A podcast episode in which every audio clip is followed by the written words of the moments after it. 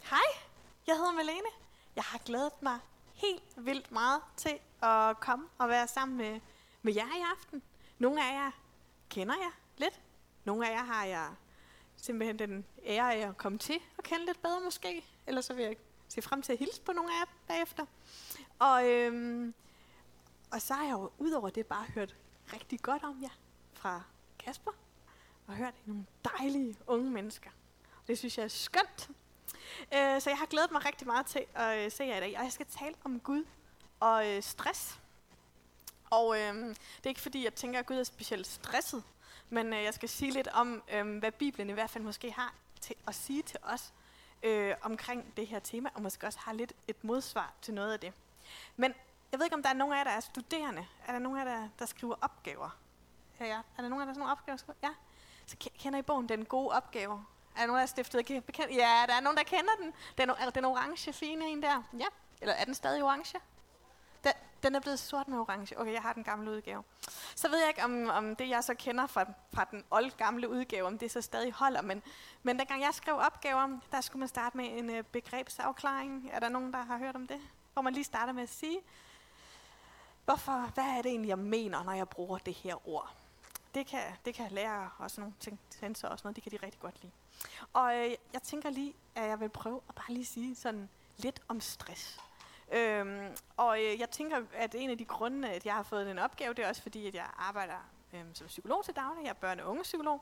Jeg arbejder ikke sådan vildt meget med stress, fordi det er ikke det, der sådan tit er det største problem for børn. Det hører man også om, men, men i dag så er det rigtig meget sådan, lige nu er det rigtig meget med angst, og børn, der nægter at gå i skole, og børn, som øh, ikke kan finde ud af at opføre sig ordentligt. Øhm, og, øh, og mere sådan nogle ting, det fylder mere øh, i, i det store billede, end, end stress gør. Men, øh, men det er også noget, som, som fylder især hos forældrene. Så øh, hvad hedder det derfor, så kan, vi godt, kan jeg godt sige lidt om stress øh, alligevel, fordi jeg møder det alligevel i min hverdag. Og øh, noget af det, som man sådan skal have fokus på omkring stress, det er, at stress det er egentlig ikke en sygdom, men det er sådan en belastning. Så når vi snakker om stress, så er det fordi, man er, er blevet belastet. Og øhm, kroppen, den kan rigtig godt tåle belastning i kort tid. Det er den faktisk øh, rigtig god til. Ellers så ville jeg have haft et kæmpe problem med at overleve her på jorden, fordi der er masser af stress. Og man kan bare gå tilbage i tiden, hvor folk jo kunne blive overfaldet af vilde dyr eller noget andet. Der har, det har været stressende at leve, og, øh, og det kan kroppen godt tåle. Øh, og når man sådan lige mærker, at nu kommer der en belastende situation, så får vi adrenalin og kortisol ind i kroppen, som er sådan nogle stresshormoner, og så bliver man bare drønfokuseret og mega præstationsparat. Og jeg ved ikke, om der er nogen af jer, der har prøvet sådan at, at skulle til eksamen eller et eller andet, hvor man lige mærker den der stressfølelse, og så kommer man ind, og så fyrer man den af, fordi man sådan lige er kommet helt op og ringe. Øh, det, det, er sådan, det er den der gode følelse øh, af, at det er sådan det, stresshormonerne kan give os. Det, der bare er problemet, det er, hvis de bliver ved med at være i kroppen, så reagerer vores krop som om, at, øh, at vi øh, bliver ved med at løbe maraton. Så, så man bare, til sidst, så bliver man bare så træt. Man får dårlig hukommelse. Man bliver, øh, man bliver sådan øh, dårligt humør. Man mister sit gode humør. Man mister energien. Man mister lysten til ting. Fordi man bare sådan, kroppen bliver ved med at arbejde så hårdt, at man bare næsten bliver slidt op. Og så samtidig, så har man den der følelse af, at hjertet banker, og så må man sådan rigtig, uh, at kroppen bare er i gang, samtidig med, at man føler sig indvendigt bare rigtig træt.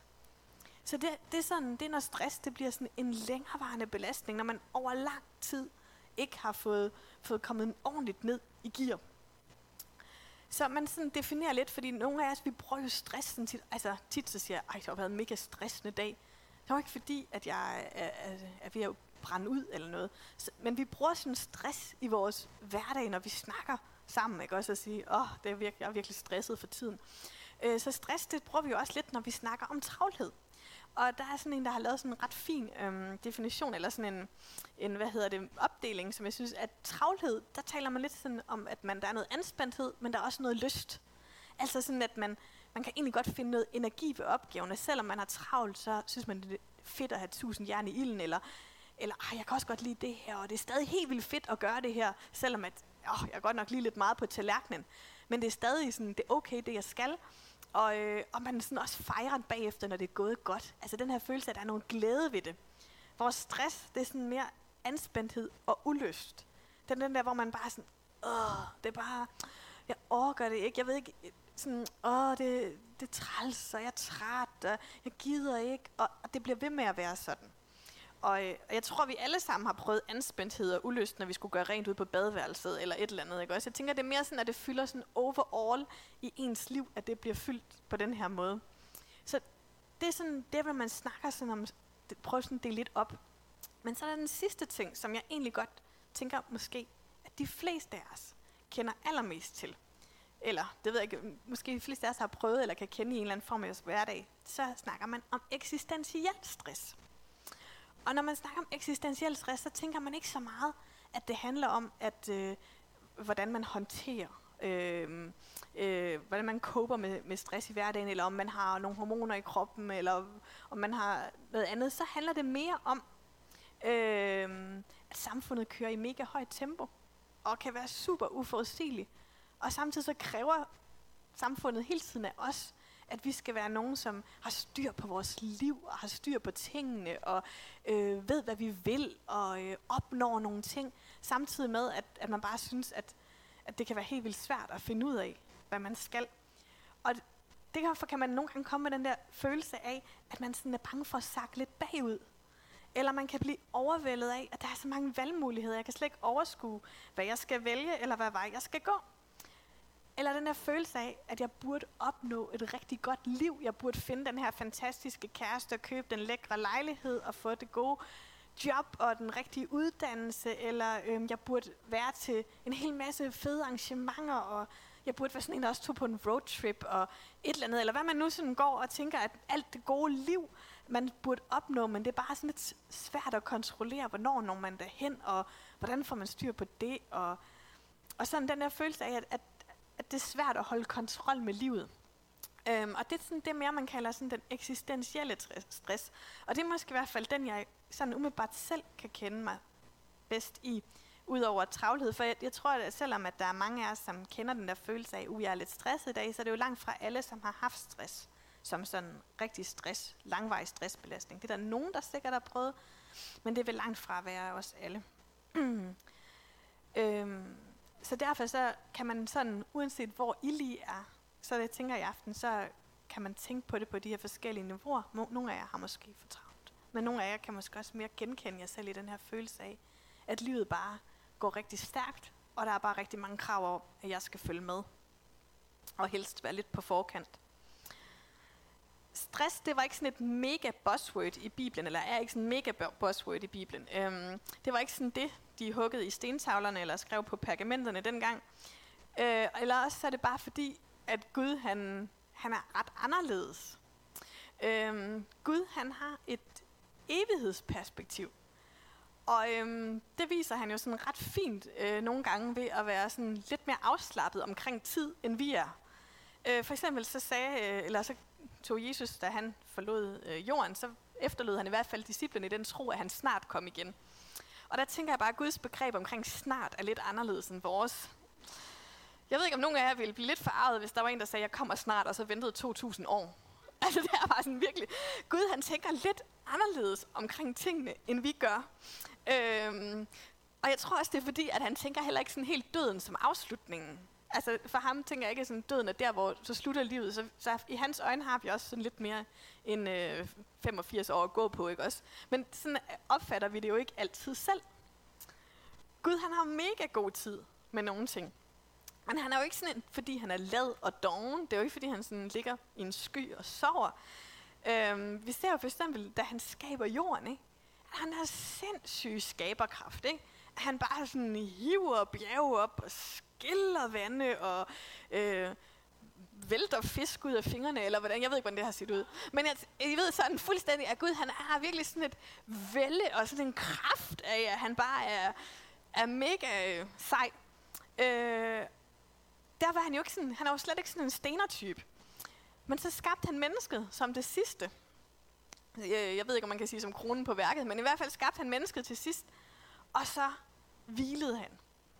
Og det vil sige, at den dag mennesket vågner op, der er det bare afslappningsdag. Man kan faktisk sige, at Gud han gav mennesket fred og hvile i vuggegave. Ikke? En kæmpe gave til os, at vi kunne starte med at slappe af, inden vi skulle ud og gøre noget. Så Gud, han er sådan begge dele. Han er både vild skaberkraft, og så er han også sådan fred og hvile. Han kan have sådan begge ting i sig. I, øh, i Mikas bog i Bibelen, der, der kan, bliver Jesus kaldt for fredsfyrste, eller fredens herre. Ikke også? Der er sådan et tema, og i englene, der, da Jesus kommer til jorden, så siger englene også, da de kommer til jorden, så siger de, fred være med jer. Fred være med jer. De siger jo ikke sådan, glæde være med jer, noget være med jer, eller barmhjertighed være med. Man kan sige mange ting, der kunne være med folk. Men de siger, fred være med jer. Så der er sådan også noget tema omkring, at når det kommer til Gud, så udover at være den her mægtige, mægtige Gud, så er han også en fredens Gud. Den her jord, vi lever på, vi hylder ikke sådan fred så meget. Altså, vi er sådan rigtig glade for sådan noget fantasomhed og handlekraft, og folk, der har gjort noget stort og noget vigtigt. Øhm, og så får vi lidt nogle gange sådan nogle tankelæser. Ved, jeg synes jeg tit, når hvis man tænker, nu skal jeg rigtig slappe af, så tænker man, så skal jeg tage på en ferie til en eller anden lille sydhavsø. Altså så vores billede sådan af fred er sådan noget, hvor man skal afsted ud og rejse til et sted, hvor man isolerer sig, eller et eller andet for at slappe af. Øh, og vi ser det ikke altid som en, så meget som en del af hverdagen. Øh, måske, jeg ved ikke om, nu er selvfølgelig corona har måske ændret en lille smule. Måske er fred bare blevet rigtig meget en del af hverdagen. Men øh, det ved jeg ikke, hvordan I har det. Ikke hjemme hos os. Jeg har tre børn. Der var bare overhovedet ikke fred. corona var mega stress. Nå, øhm, men også bare glem det. Slet det fra podcasten. Nej. Øhm, I de 10 bud, der står der også, hold hviledagen hellig. Øhm, og jeg ved ikke sådan med jer, men den, den, hvornår I sidst har læst de 10 bud. Det var ikke sådan, jeg, jeg skulle også lige sådan, hvad er det nu, de lige der står i de 10 bud. Men øhm, der står jo blandt andet, at man ikke må slå ihjel, at man ikke må stjæle, at man skal ære sin far og mor, at man ikke må misunde andre deres ting eller deres kæreste. Så der er sådan, der er, øhm, de 10 bud, synes jeg faktisk på en eller anden måde, og jeg står også, at man ikke må, om man skal ære Gud, ikke også, man ikke må have andre guder og sådan noget. Og, øh, og jeg tænker faktisk, de 10 bud, når jeg sådan tænker på, hvor, hvorfor er det lige præcis de ting, der kom med i de 10 bud, der kunne jo have været rigtig meget. Øh, så tænker jeg, at, at noget af det, der indkranser de 10 bud, det er, at, at det er noget af det, der er allermest destruktivt for os mennesker. Altså hvis vi render rundt og slår hinanden ihjel, eller stjæler fra hinanden misundelse. Noget af det, som skaber allermest splid og dårlige ting imellem os. Det er sådan noget af det, som Gud han har taget fat og så sagt i de 10 bud. Det her, det skal I simpelthen lade være med. Det er simpelthen for destruktivt. Og blandt de der 10 bud, så popper den her op. Hold hviledagen hellig. Og på en eller anden måde, så synes jeg faktisk, det understreger rigtig meget, hvor destruktivt det er for os ikke at få de her pauser, ikke at få hvilet ud. Det er som om, at Gud han gerne vil understrege det for os, som om, at det også er noget, vi nogle gange kan have lidt svært ved. Som om han godt ved, at vi kan komme til at glemme. Og hvis man er rigtig travlt, og hvis man er rigtig stresset, på den, både på den stressede måde, men også på den travle måde, så er noget af det, der faktisk kan gå ud over, det er faktisk nærvær. Nærvær og kontakt til andre mennesker. Fordi når vi har rigtig meget fokus på vores egen præstation, så retter vi fokus indad. Og så har vi ikke rigtig fornemmelsen med de andre omkring os. Man kan ikke både ligesom have antennerne indad og udad rigtig på, ordentligt på en gang. Så hvis man har rigtig meget fokus indad, så mister man lidt fokus og nærværet med dem, der er omkring en. Det går både ud over ens relationer til andre mennesker, men det kan også gå ud over ens relation til Gud. At man ikke får roen til faktisk lige at tune ind på ham og være sammen med ham. Så Bibelens modsvar til vores stressede hverdag, det er, at fred og hvile er en gave til os. En gave, som vi skal tage imod, som vi skal værne om, og som vi skal holde hellig. Og jeg tænker ikke, man kun behøver at ligge i en hængekøj for at holde det hellig. Jeg tænker også, at mange af jer, som synes, I har ligget alt for meget på sofaen under corona, og slet ikke trænger til at hvile mere hjemme på sofaen, der tænker jeg også, at fred kan være at være sammen med nogle gode venner, hvor man bare slapper af og hygger sig sammen og føler, at man bliver tanket op. Men det vigtige, det er aspektet i, at man får tanket op, uanset hvor man så oplever, at man gør det. For nogen kan det måske være at løbe en tur, eller noget andet, som vi andre finder frygtelig stressende. Øhm, der var nogen, der var med mig derude, var der? Jeg hørte det. Øhm, men det er sådan set ikke det eneste, når der kommer til fred. Fordi Gud, han er jo ikke sådan ude på at sige, byen sover, og så skal vi bare alle sammen ligge os ned, og så er der ikke nogen, der gør noget mere. Gud, han vil jo også gerne have, at vi skal gøre noget. Men nogle gange, så tror jeg egentlig, han bare godt kunne tænke sig, at vi gjorde det på en anden måde. Og derfor så kunne jeg godt tænke mig at læse fra Matthæus kapitel 11, vers 28-30. Der står, Kom til mig, alle I, som er trætte og tynget ned af byrder, og jeg vil give jer hvile. Tag imod det å, som jeg lægger på jer, og tag ved lære af mig, for jeg er ydmyg og selvopoffrende. Så vil I finde ro i sjælen. Mit å vil hjælpe jer, og min byrde vil føles let. Det er jo rigtig tit, når folk er sådan lidt opbrugte, så siger vi altså det her, kom til mig, og jeg vil give jer hvile. Men der er faktisk mere i det her vers, end bare at hvile. Faktisk så står der, tag imod det å, som jeg ligger på jer. I gamle dage, så var å, det var det, som sådan okserne, de fik over halsen, når de sådan skulle trække en tung vogn. Altså et rigtigt slidsomt arbejde. Og jeg tænker, hvis der er nogle mennesker, der har haft et å på sig, så er det sådan noget, der er blevet forbundet med slaveri, altså slavearbejde. Det er sådan en rigtig hårde, grove slidarbejde. Så når Gud han siger, tag imod det å, som jeg lægger på jer, så vil man jo bare tænke, ah, det lyder da ikke. Det lyder da ikke så rart. Men Gud, han er, øhm, Gud han siger, at det å, som jeg lægger på jer, det er godt. Det vil hjælpe jer. Guds å er på en anden måde, end de å, vi kender til fra vores verden. Altså når vi føler, at nu bliver vi virkelig påbudt, at vi skal slide. Gud, vi har sådan en talemåde, der hedder at hvile i sig selv. Men i virkeligheden så tror jeg, at det Gud, han prøver på at sige til os, det er, at vi skal hvile i ham.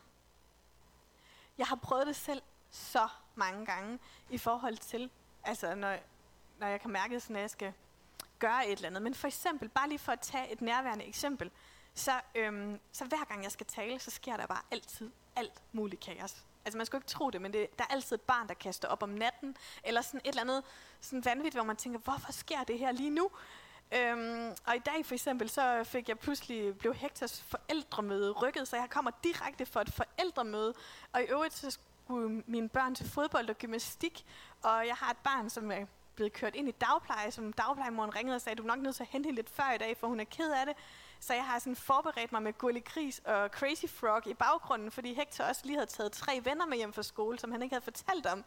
Altså jeg ved godt, sådan nogle dage, hvor man tænker, hvad i al verden? Hvor man kan mærke sådan virkelig, okay, nu bliver jeg lidt stresset. Og så tænker jeg, det går jo ikke, jeg skal jo tale om Guds stress. Det var ikke, ikke sådan en virkelig god start på det. Men faktisk, så har jeg oplevet så mange gange, at nogle gange jeg bare bliver nødt til at sige, men Gud, så må du tage over. Så må du tage over. Altså det her, det kan, jeg, det kan jeg simpelthen ikke. Altså det kan jeg simpelthen ikke overskue. Jeg kan jo ikke, jeg kan ikke, øh, ikke have hvilet, og så sige, øh, tale om, at vi skal hvile os. Det er jo totalt dobbeltmoralsk. Altså, Gud, du må gøre et eller andet.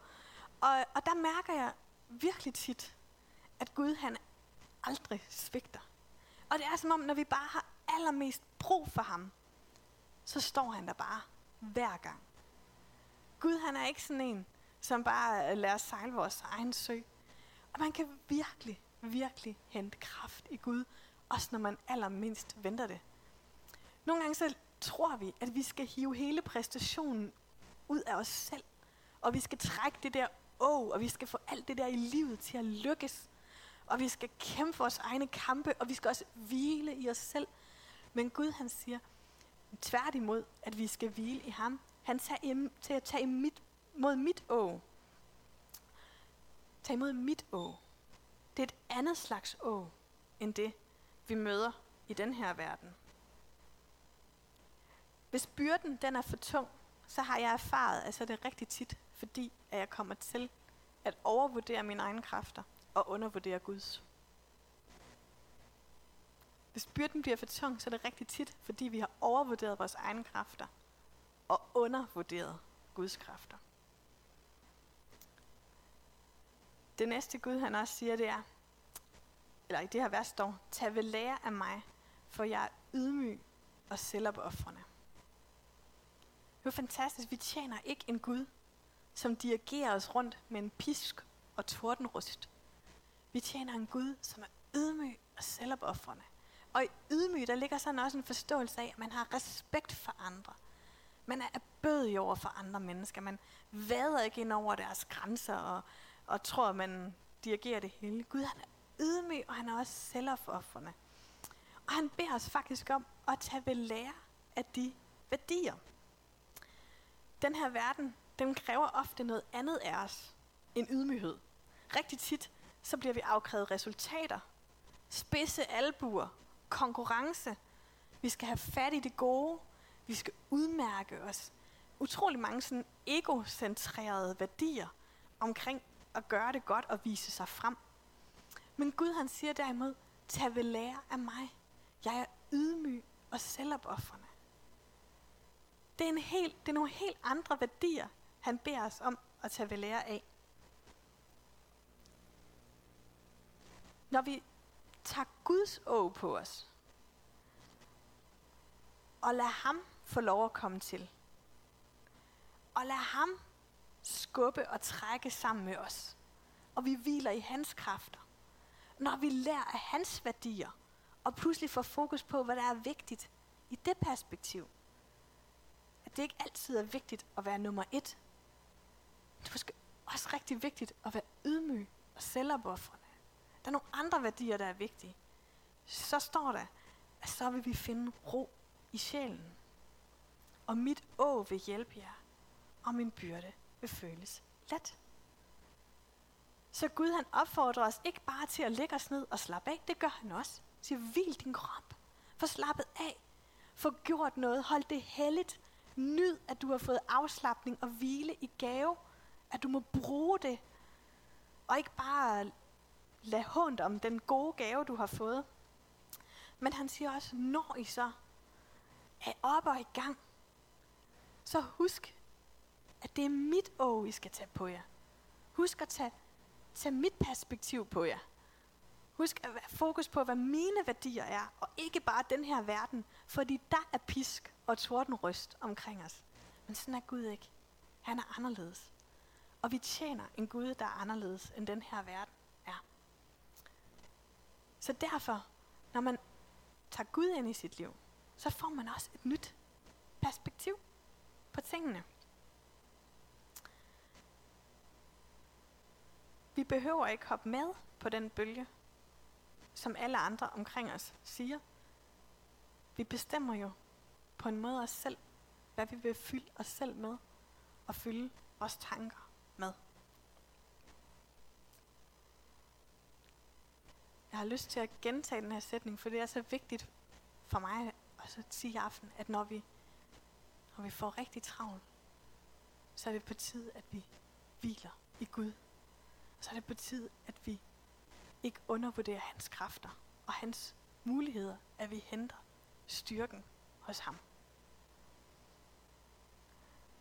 Vi skal så småt til at synge en sang, og så har jeg lidt mere at sige eller bagefter, men vi får lige lov til at få et øjeblik, hvor at, øh, at der var tid til og lige sådan sidde og synke og mærke efter, øh, mens Niels han, han spiller.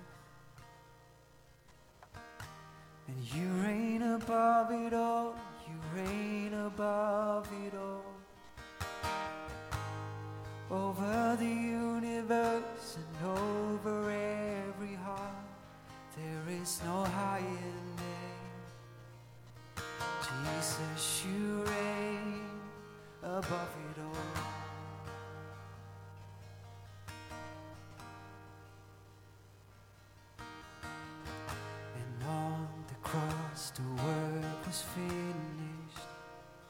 God, you poured out your life just to give us new life.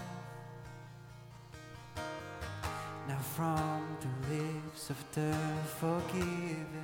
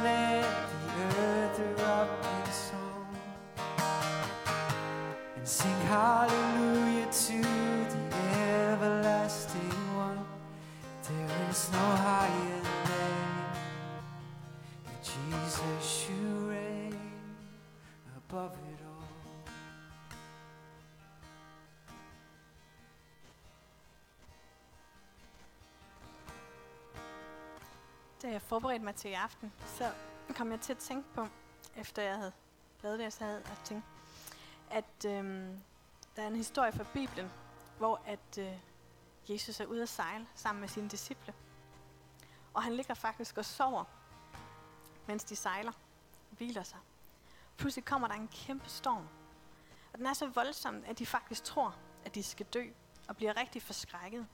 De vækker Jesus, siger, Jesus, vågn op vi synker, vi går under. Og Jesus han rejser sig lidt forundret og er sådan lidt, hvor jeg så tro henne? Og så tror han af stormen og siger, ti stille, hold inde. Og i samme øjeblik, så ligger vandet sig blik stille ned.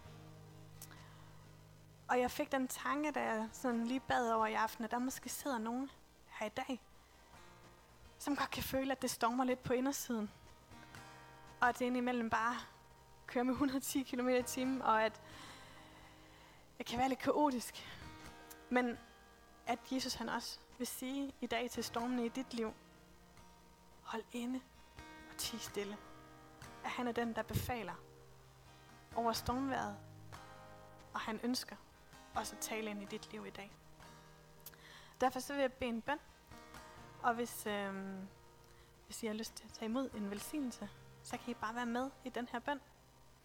Øhm, uanset om det lige var til dig det her, eller om noget af det andet, som der er blevet nævnt i dag, at det er noget, som du kan bruge i dit liv, så øh, kan du være med i den her bøn nu, og som jeg vil bede over jer.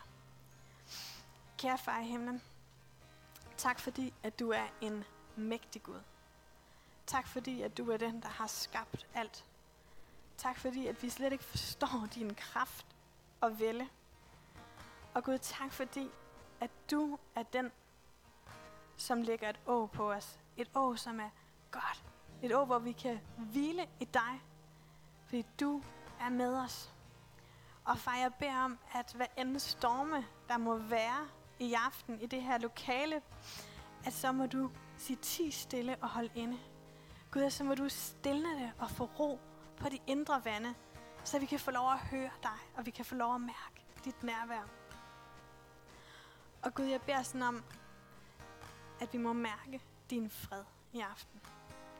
At du må fylde det her lokale med din ægte fred.